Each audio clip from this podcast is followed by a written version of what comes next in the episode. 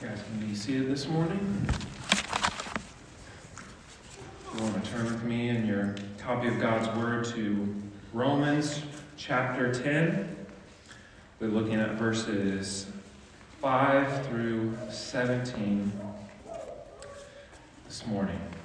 So we're going to take a little break from our regular pattern here at Covenant, which is to go verse by verse through the scriptures. So right now we are in the Gospel of John. We've been there for several months and we've been we've made it up to John chapter 6. We just finished that last week. And every couple chapters in John's Gospel, we're taking a break from going verse by verse to do something that's a little bit more zoomed out, if you will, looking more at what does the whole Bible have to say about a certain topic or thing. And so in the previous series, we looked at law and gospel. We looked at the law as this covenant of works and the gospel as this covenant of grace. The law as this thing that condemns God's people, but ultimately was fulfilled by Christ and brought to God's people by faith. And so we're going to do a similar thing this next couple weeks. We're going to look at what we call the means of grace,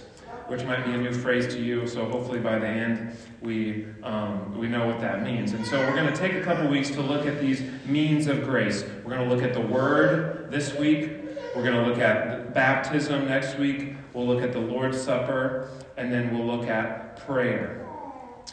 And maybe you're already asking yourself, what are the means of grace? What is, what is, what is Kendall talking about here? Maybe you've heard me use that language during the Lord's Supper. I say this is a means of grace that we come each week to be brought to the table, and that it's a means of grace for the believer, but you still don't know what I'm saying when I say that.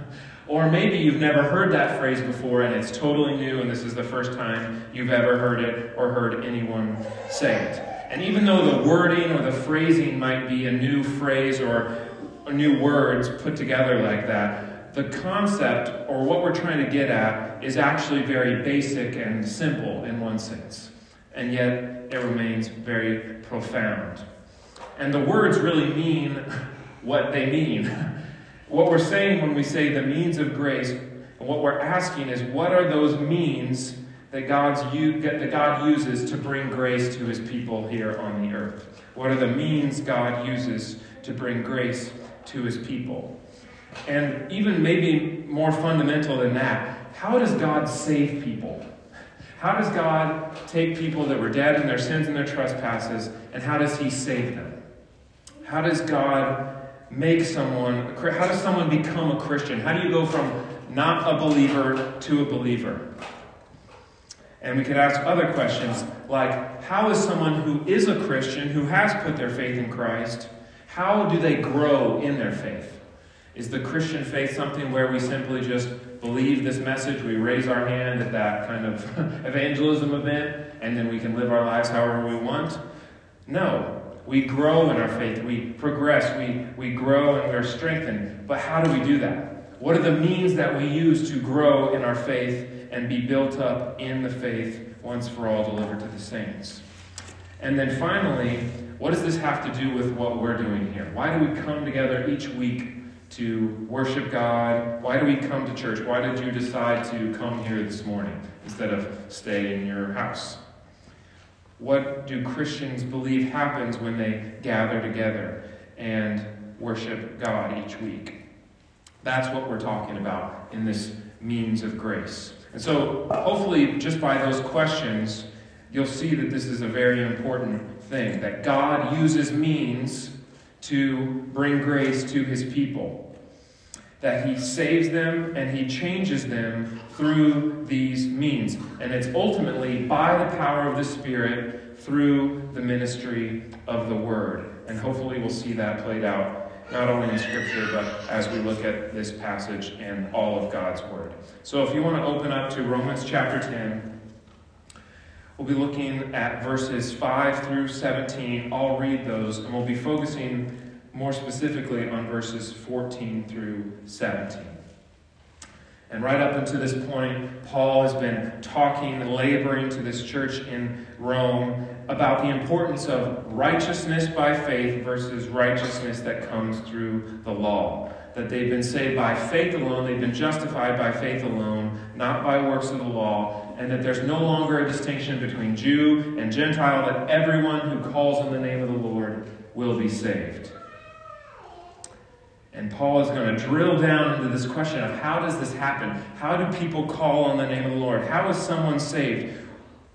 How does someone go from having no faith, seeking righteousness by works of the law, to true saving faith? Paul's going to answer that question in our text today, and then we'll look deeper at what this means for us here in Decatur, Illinois. So, this is the word of the Lord, beginning in verse 5. For Moses writes about the righteousness that is based on the law, that the person who does the commandments shall live by them. But the righteousness based on faith says, Do not say in your hearts, Who will ascend into heaven, that is to bring Christ down, or who will descend into the abyss, that is to bring Christ up from the dead. But what does it say? The word is near you, in your mouth and in your heart, that the word that is the word of faith that we proclaim. Because if you confess with your mouth that Jesus is Lord and believe in your heart that God raised him from the dead, you will be saved.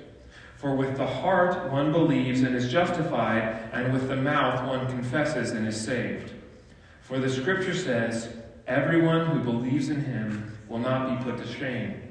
For there's no distinction between Jew and Greek, for the same Lord is Lord of all, bestowing his riches on all who call on him. For everyone who calls on the name of the Lord will be saved. But how will they call on him in whom they have not believed? And how are they to believe in him of whom they have never heard? And how are they to hear without someone preaching?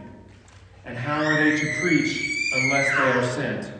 As it is written, how beautiful are the feet of those who bring, who preach the good news. But they are not all, but they have not all obeyed the gospel. For Isaiah says, Lord, who has believed what he has heard from us? So faith comes from hearing, and hearing through the word of Christ. Let's pray.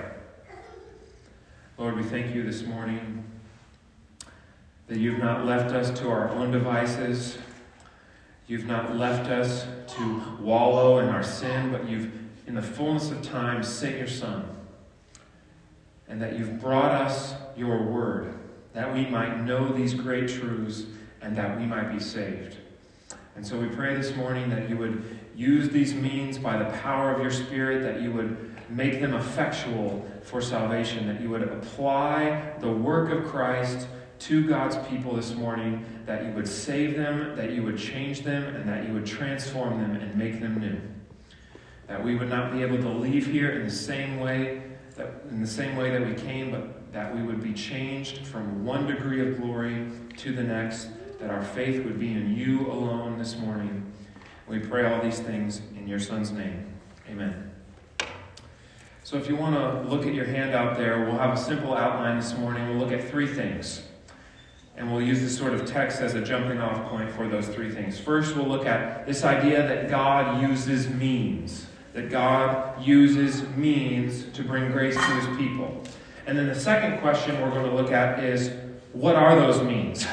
if we're going to say that God uses means, it's important to know what are those means. And we'll try to look at that in the second point.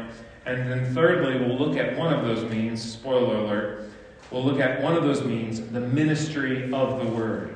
The ministry of the Word.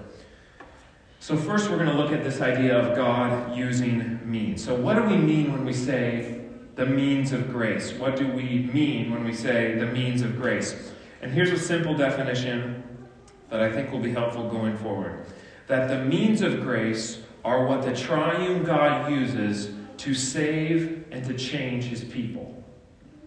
The means of grace are what the triune God uses to save and to change his people. That the means that God uses to not only call, to redeem, to save his people, but it's also the means he uses to grow and strengthen them. Not only to work faith in them, but to increase and build up their faith. So God uses means to accomplish his purposes. And we see this throughout the scripture. And one practical way we see this, and I was thinking about it this morning as we just came out of a lot of snow, there's this great passage in Isaiah 55 where it says that the Lord uses rain and snow to water the earth and to bring forth crops so people can have bread on their tables, essentially. And what Isaiah is saying is that God uses means. he uses means, meaning rain, and in our case, snow, lots of it, to water the earth so that crops can come up, so that we can produce those crops, so that we can have food on our table, bread. So God uses means to give us what we call common grace, which is what everybody in the world experiences. Everyone experiences bread and everyone experiences rain and snow, some of us more than others, right? But we all experience these means that God uses to give us his common grace. And so it's just interesting to think about this idea that the infinite, eternal, all powerful God would choose in his wisdom to use means. Because if you think about it, why doesn't God just kind of like bring us food to our table and set it on our table, right? Like he did with, you know, the angels ministered to Elijah when he was out in the desert. Why doesn't God do that? Why doesn't he why does he use means? Why does he use these other secondary things like rain and the ground and to, to bring food to our table? Why does he do this? It's because in his infinite wisdom he has chosen to use means. But he's chosen to use means not only to give us his common grace, but his special grace. And that's what we see in Romans chapter 10 here that God uses means.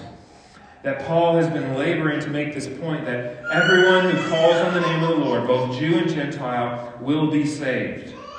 And he's, then he starts making this argument that how is someone going to call on the name of the Lord unless they believe in the name of the Lord? And how are they going to believe unless they've heard? And how are they going to hear unless someone has preached to them?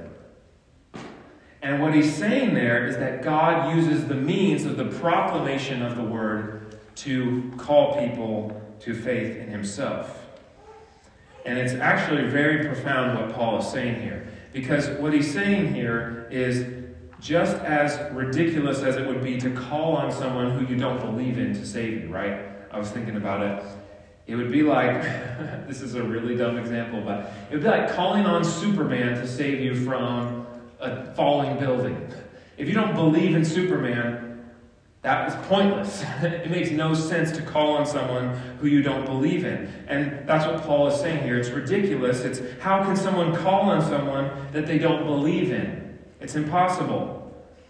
And if we follow that logic all the way through, he's saying the same thing. It's impossible for someone to hear the gospel unless someone preaches it to them. That God uses the means, in this case, the preaching of the word, to bring grace to save and change his people, to call them to salvation, to give them eternal life. That's the means God uses to save and change his people.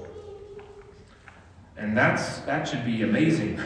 that should be profound. That should be draw dropping to us. We can say it like this Just as God uses means to, of, sorry, let me restart.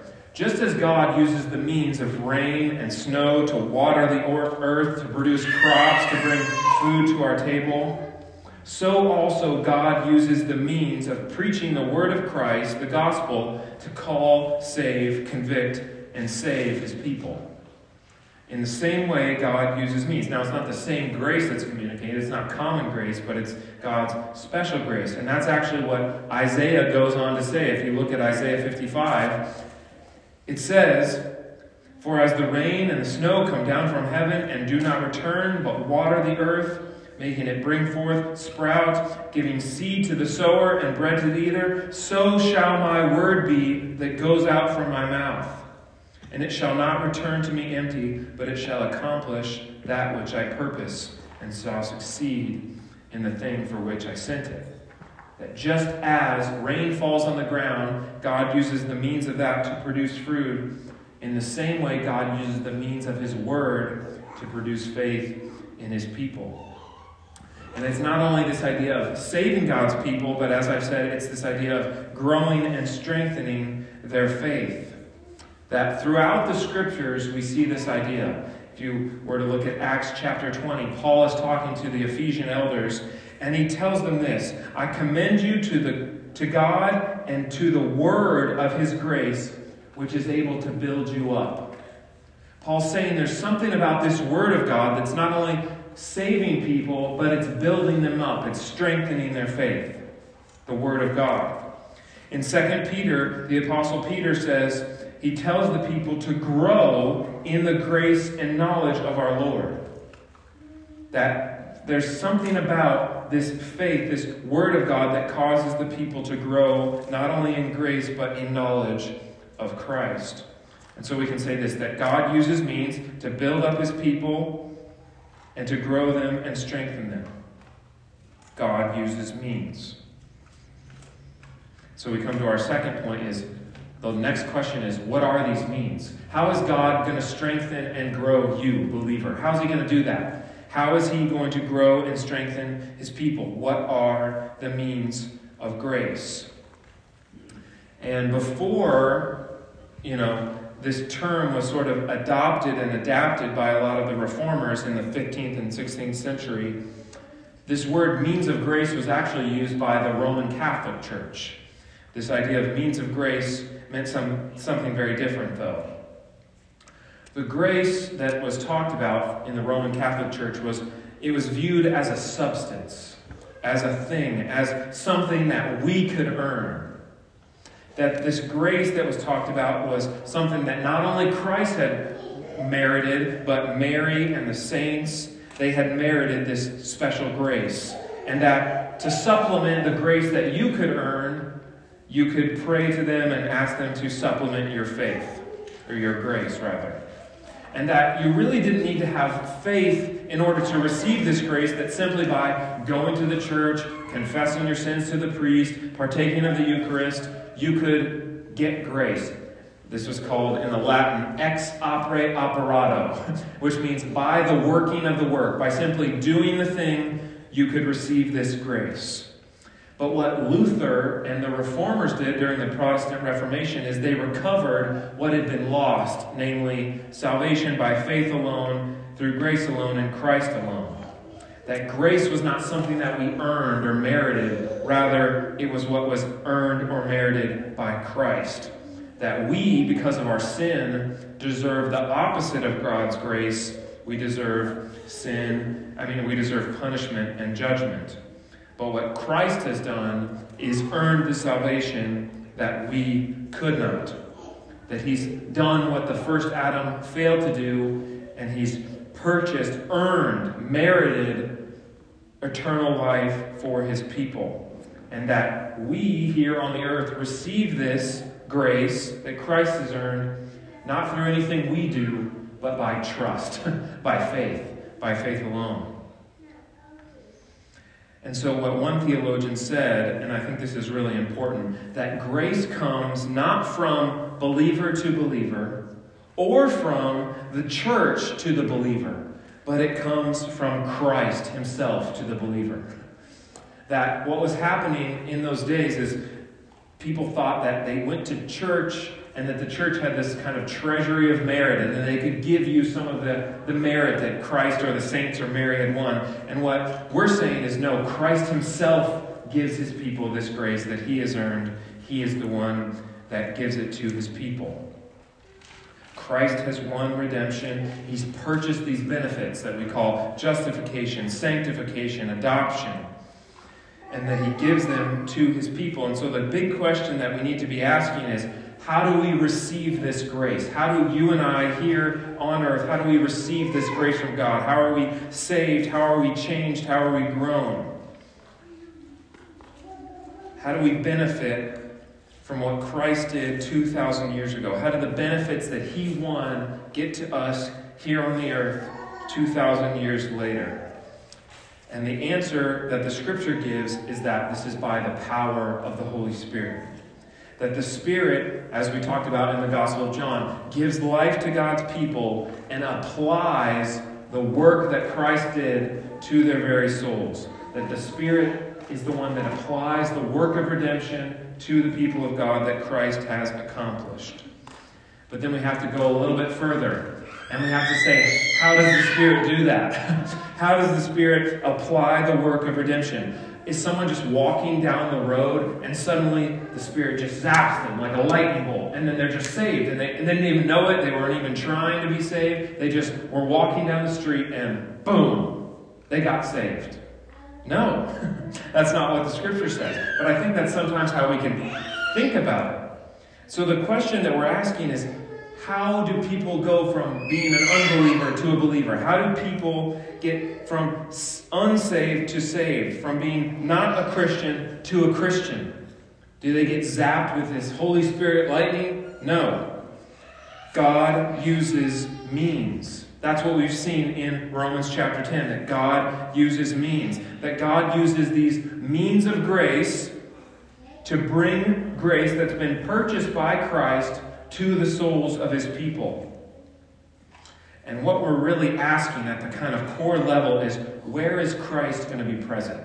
Where is Christ promised to be present? What has God instituted and promised to use to save and change his people? And the answer is his word. He's promised to use his word to save and change his people. The word preached, the word seen in the Lord's Supper and baptism, and the word prayed. These are the means of grace. So it's really nothing complex or foreign, even though the phrase might be foreign. But what the means that God uses to save and change his people is the Word of God. One theologian defined it like this the means of grace are the delivery systems, the conduits, the appointed instruments that God has instituted to bring spiritual power, change, help, and blessing to needy souls here on the earth. That you and I, even if you are a Christian, we need help. We need grace. We don't just believe the gospel at the beginning of our Christian life and then we're good. We need grace daily hourly, maybe every minute. we need the grace of God. And so the means of grace are those things that God has instituted to bring spiritual power, change, and blessing to our souls. And even though this might sound like very technical, maybe theological language, it's actually very practical. It's actually very practical.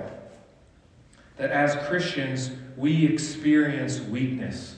We experience moments where our faith is weak, where we need help, where we need to be changed, where maybe we've slipped into sin. Maybe our sanctification is not working the way that we thought it would.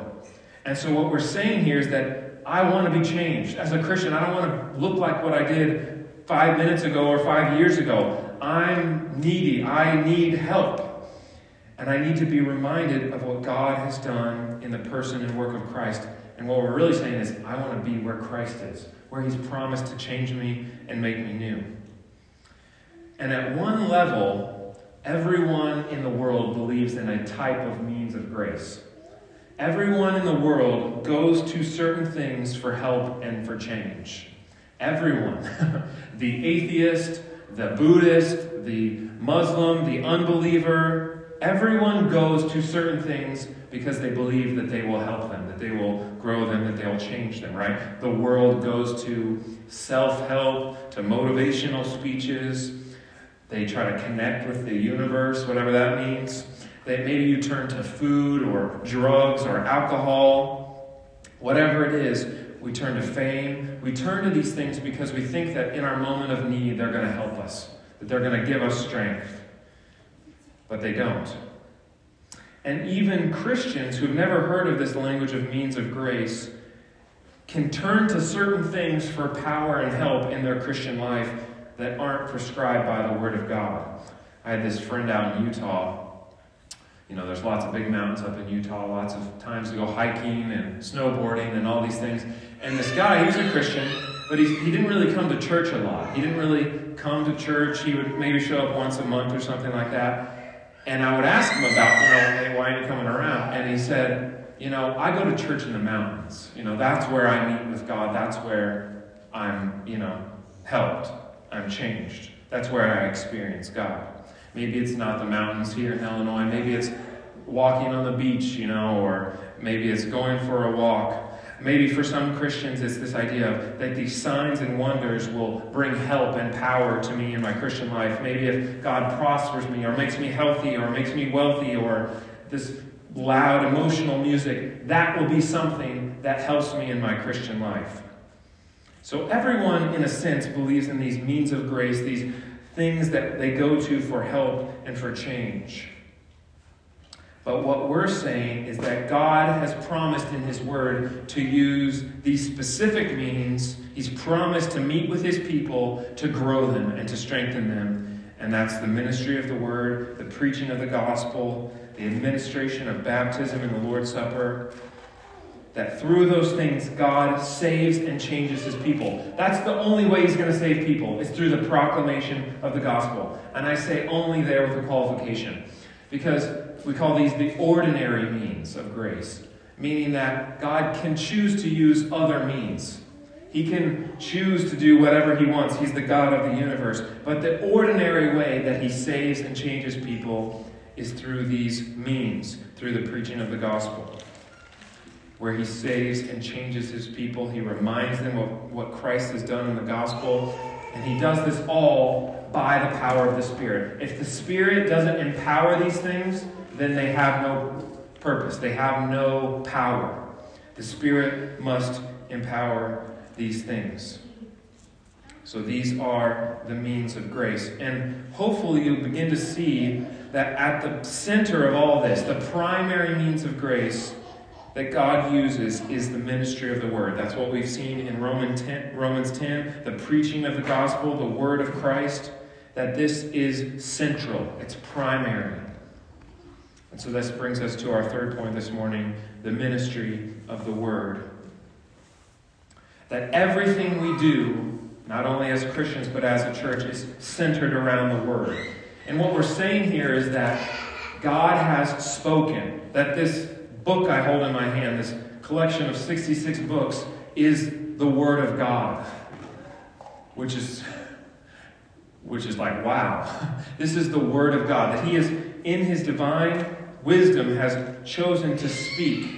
That He is not only the creator, but the sustainer of all things. He has given us His Word, His special revelation. You can't find the books of the Bible out there in nature. You can't scrape it on a tree and peel back the bark and find Romans 10, you know? God has given us His Word, that it's our only sufficient and certain rule of all saving faith and practice that He's preserved His Word. We can trust that this is the Word of God, that He's written it down for us. He's written down these words so that we might know who He is and what He has done for sinners like us. And so we can say with confidence that the Word is a means of grace. That the Word is a means of grace. That the Word of God is what God uses. It's the means He uses to save, to redeem His people, and to change them. And so when the Word of God is preached and the Spirit is pleased to empower it, souls on the earth are changed. Souls on the earth are changed. Believers are built up and comforted. When you, believer, hear the Word of God faithfully preached, when you hear the gospel of Christ, your soul is built up. Your faith is strengthened. You're saying, that's where my faith is. My hope is in nothing less. That's what we sang about. My hope is built on nothing less than Jesus' blood and righteousness. And for the sinner, for the one who is far from God, when they hear the word of God and the Spirit is pleased to empower that word to bring life to their souls, they're convicted. They're converted. They're saved that this is the means God uses. When the Word of God is preached faithfully and the Spirit is pleased to empower it, souls on the earth are converted, transformed, and changed. This is good news. this is good news for us because it helps us in so many ways. As we saw in Romans 10, faith comes by hearing, and hearing through the Word of Christ. This is how we change. This is how we're changed. Unless we think this is some sort of rational, logical stepping stone, like, okay, if I hear these words, right, and then I believe these things, then I get this result. No, this is a supernatural work of God in our very souls. This is not a mundane thing. This is not an ordinary thing. It's a supernatural, amazing thing that God does in His people. He takes them from being dead in their trespasses and sins, and He makes them alive with Christ. And that when the gospel is preached faithfully, something even more profound is happening. That Christ Himself is preaching to His people. That Christ Himself is speaking to His people. If you have your copy of God's Word, turn with me to Ephesians chapter 2, verse 17. Ephesians chapter 2, verse 17. Paul has just gotten done talking to these Ephesians about what Christ has done for his people, that Christ was raised from the dead, he was seated at the right hand of the Father, that he's put him over all things, that he's put everything under his feet, and he's given him as the head of the church. And then he talks about what God has done through Christ for the believer, that he's raised the believer up from spiritual death to spiritual life, that he's seated us in the heavenly places with Christ that he's brought together Jew and Gentile into one people of God. And then he says this amazing phrase in verse 17. And he says, And Christ, that he, that is Christ, came and preached peace to you who were far off, and peace to those who were near. That Christ himself came and preached peace to you, Ephesians, who were far off, and you who were near. Why do I point out this verse? Because Jesus, in his earthly ministry, never went to Ephesus. Jesus, in his earthly ministry, never went to this Ephesian church. This church didn't even exist when Jesus was alive on the earth. But Paul here is saying that Christ himself came and preached to the Ephesian church. Is Paul lying? Is this a contradiction? What is he saying? he's saying what the rest of Scripture is telling us is that when the Word of God is faithfully preached, that Christ Himself is speaking to His people. That's what we see in the book of Acts. That Christ, in His earthly ministry, ascended to the he- ascended into heaven, and by His Spirit is now growing and building His church. And when the Word of God is preached, it is actually Christ Himself proclaiming and preaching this message growing his church and his people. Listen to these words from 1 Thessalonians. This is Paul talking to the church there. When you received the word of God, which you heard from us, you accepted it. Not as the words of men, but what as it really is, the word of God. That these these people in Thessalonica, they received the word not because it was the words of men, but because it was the word of God. That, as the Second Helvetic Confession says, when the word of God is preached, it is the word of God. And as one theologian said, what is happening in a sermon? What is happening when someone preaches the word of God to someone? That by the power of the Spirit, Jesus speaks through his ordained servant saving sinners by the spoken word of God to the glory of God, and in true biblical preaching, Christ Himself is actually the one speaking. That Christ speaks to His people, He preaches peace to His people through the proclamation of the word. This is the means of grace. And so, as we step away this morning, we have to come back to those questions we asked at the beginning. How are people saved? How are people changed? How are Christians grown in their faith? The answer is Christ. Christ ministers to his people the bread of life that brings grace to weary souls. That grace that was purchased by Christ comes to us from the Father through the Son by the power of the Spirit in and through the means of grace. And these aren't instruments that you and I use or try to manipulate God to get grace, but they're means that God uses to bring grace to us, to strengthen us, to equip us, to bring us into communion with Him. And so if you're sitting there thinking, how, how is someone saved?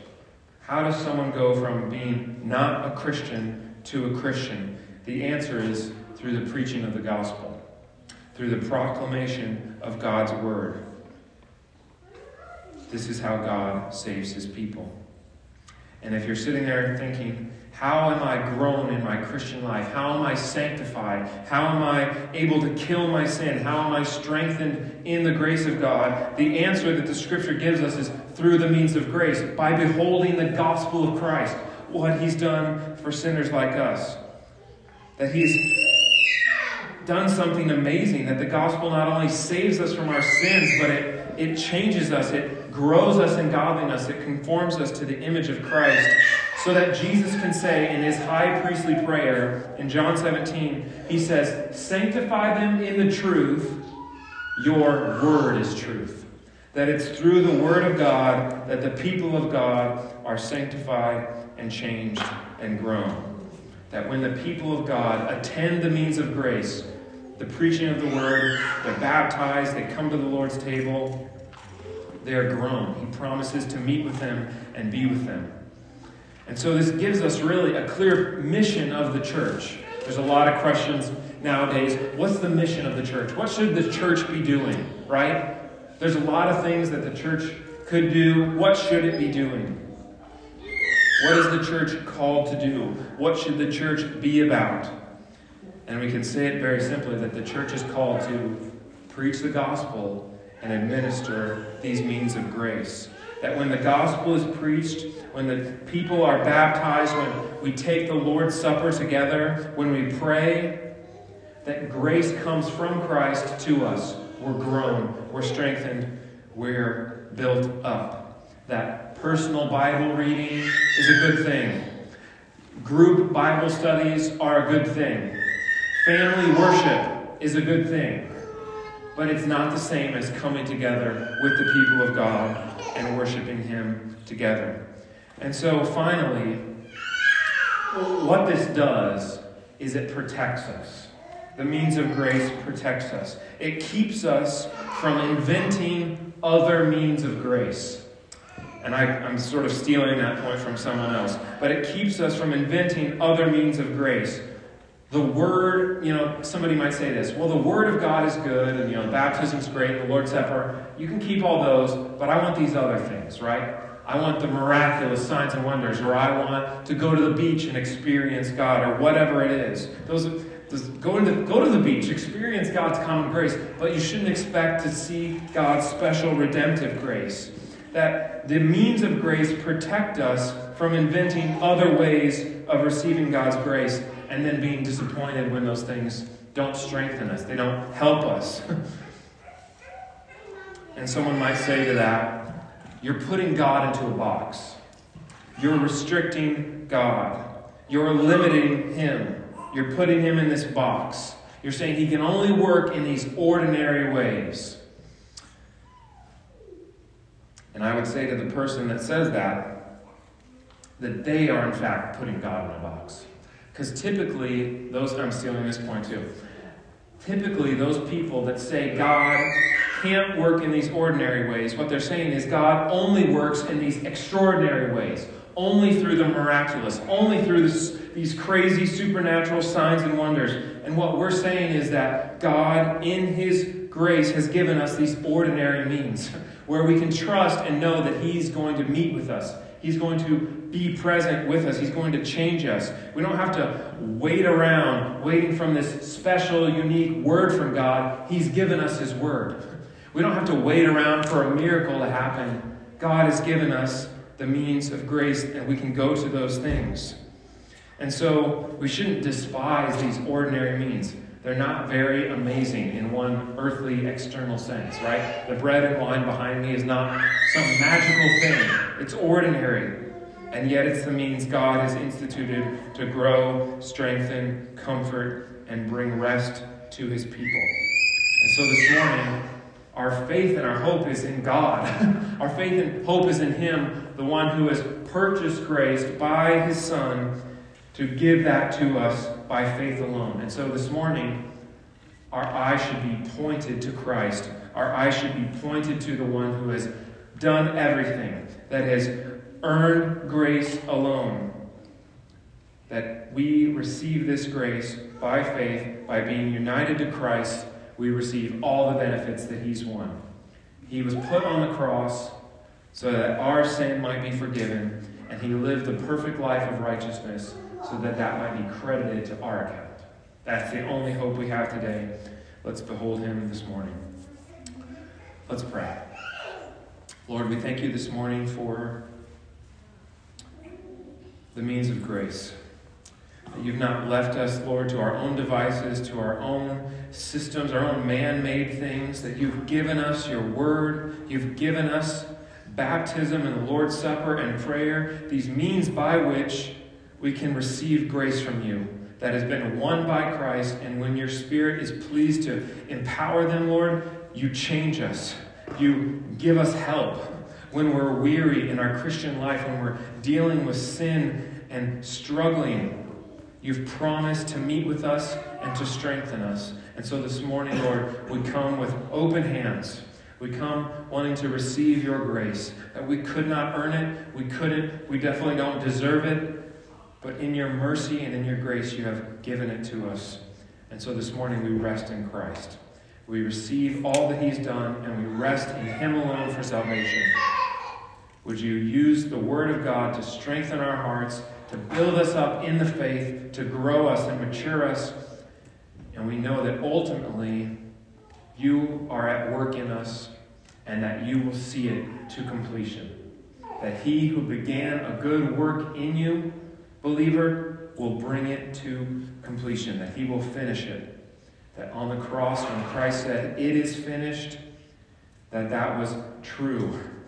That we have hope today that Christ has finished our salvation and that all we need is in Him. We pray all these things in your Son's name. Amen.